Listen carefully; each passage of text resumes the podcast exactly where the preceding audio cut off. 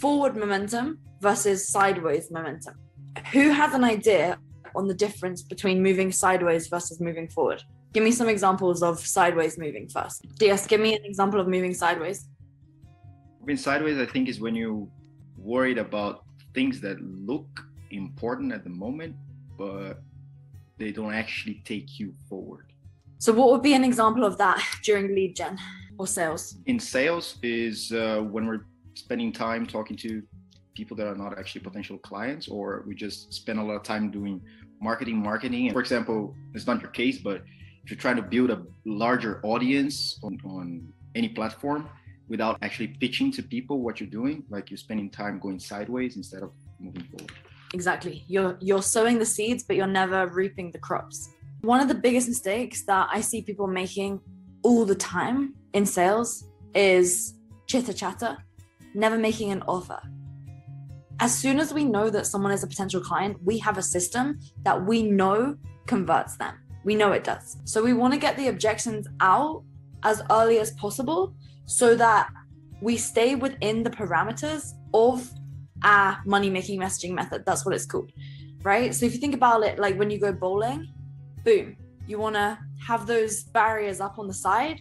That is the money making messaging method. The prospect is trying to take those barriers down and push you into the gutter because as humans, a lot of times we like to stay in our comfort zone, make up excuses. Now, you will have some people come through who are ready to buy right now. And even they, though they say that they're ready to buy right now, they'll still come up with objections because no one likes spending thousands and thousands in one go, right? They just don't like to do it. I think a lot of people have been burnt by different coaches. They don't quite understand that we aren't just coaching. We are like a car that's been built that has everything that they need to drive them to their outcome. We've already built the car. Now we need to teach them how to drive it. And eventually, once they've learned how to drive it, once they own the car, not even once they've learned to drive it necessarily, we then empower them to hire the chauffeur, right? Who can then drive that car for them so they can sit in the passenger seat, enjoy the view, and decide where they want to go next. The car is the systems. The car is our frameworks. The car is also our support structure. And as well as that, we have like a whole driving school with so many different live sessions going on a week, more than 10 that their team can eventually go to, that they can go to themselves if they want, but they don't need to, right? The reason I bring this up is because one of the things that we get a lot is other people saying, oh, well, I'm already in another coaching program. And so that should never be a reason why someone doesn't join because we are not a coaching program. We're much more than that. We're like an entire school for them and their team. And on top of that, so many people do busy work. I see this constantly. You'll see this constantly in our prospects. They are doing so much busy work. They're moving sideways. They're not moving forward. So, what are some examples of actually moving forward? Moving forward would be them investing into a coach or mentor to get them to where they want to be and actually implementing those steps they're getting taught. Yep, exactly. That would be them moving forward, and that would be us moving forward too, as long as they're a dream client. How about you, Dias? What's an example of, of us moving forward? Getting more ideal clients and actually getting them great results so they can spread the message. I think that's like, like moving forward on fifth gear and going just, yeah. just downhill. And then, absolutely. Yeah, there we go. I like the analogy. That's moving forward in the F1 car at the Abu Dhabi Grand Prix. We're at Silverstone, right? When it comes to us moving forward, then on a micro scale, it's as soon as we know someone's an ideal client, moving them along those seven phases. That's also moving forward and handling the, their objections before we drop the price. I just wanted to start with that today because I feel like yesterday in the training, we spent a lot of time moving sideways.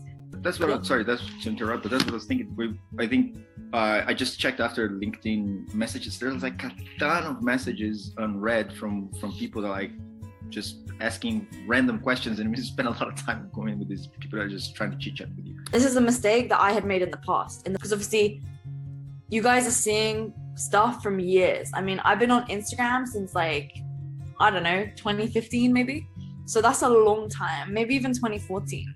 So there's conversations there that were constantly moving sideways. However, those conversations that move sideways, even though back then that wasn't good, now it's good because now we get to reap that, right? We've planted some very well pruned seeds. I don't know the word. What's it? Uh, uh, uh, where the soil is really nice. Whatever it is. Yeah. So I don't know what it is. Clearly, I'm not a gardener. But anyways, so we spent a long time doing that. So now it's time that we go to reap fruits. Yeah. Yeah. In this case, because there's going to be a lot of messages and we're going to be going through them. My question: You're you're not afraid of us just pitching them like, "Hey, I would like to work with you" or something like that. You, you're not a, afraid to sound like 100 percent Spanish because I think that's a thin line. Who's a dream client for us? Anyone that has a coaching program wants to scale and is following you. that's one. How about you, James? Agencies. Anyone that has a, a business, a desirable product that they want to scale and get systems in place. That isn't ecom. We don't help with e-commerce. If it's a physical product, we don't help it. Oh, I said irresistible product. If they had a high ticket e-commerce product, we could help them but only if it's high ticket because otherwise it's not going to be a good use of time because our systems are designed to sell service products where, where it's more intimate and due to the nature of intimacy we help people build an overall ecosystem. Like some of our clients are bigger influencers who have subscription products and they only sell for like 20 bucks a month but they go for mass volume and then we're really helping them with their teams. So it, it, it kind of varies. If you think about it like a seesaw right the way that we the way we coach our clients pretty much is like a is like a seesaw. So if you have a massive audience you can go for a lower price and higher volume and if you have a smaller audience then you should really go for a smaller number of clients and a higher ticket price point some people will be insisting that they want to do a subscription and it's fine because we get to work with them when they're a client so you shouldn't try and convince them that they need to do high ticket.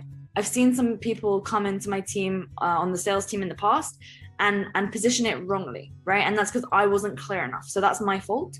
I want to make it very clear to you guys right now that whatever they think they want to do, that's fine, as long as they're good at what they do and they are coachable, right? So if they're seeming like a difficult person, sometimes I think sales is a bit of a balance between giving a safe container and also challenging them in a kind of banterous way.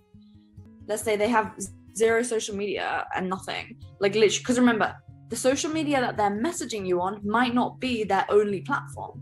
I was messaging a girl the other day with 5,000 followers, and then I was just chatting back and forth with her in the money making messaging method.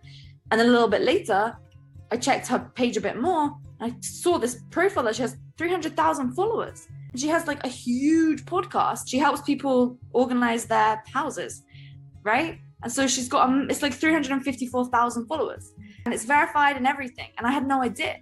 And so she was trying to tell me all this stuff about her membership and everything, and I was just kind of running with it because I know we can help her.